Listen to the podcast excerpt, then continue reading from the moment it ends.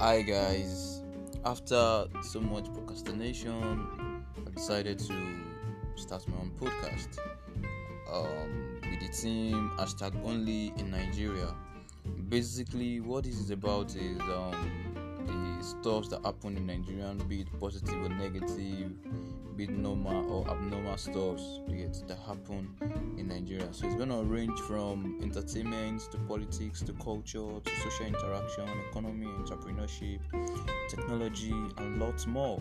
For example, now you know Nigerians paying for more, Nigerians paying for electricity to live more in darkness, Nigerian politicians fainting anytime they were charged to court, and stuff like that.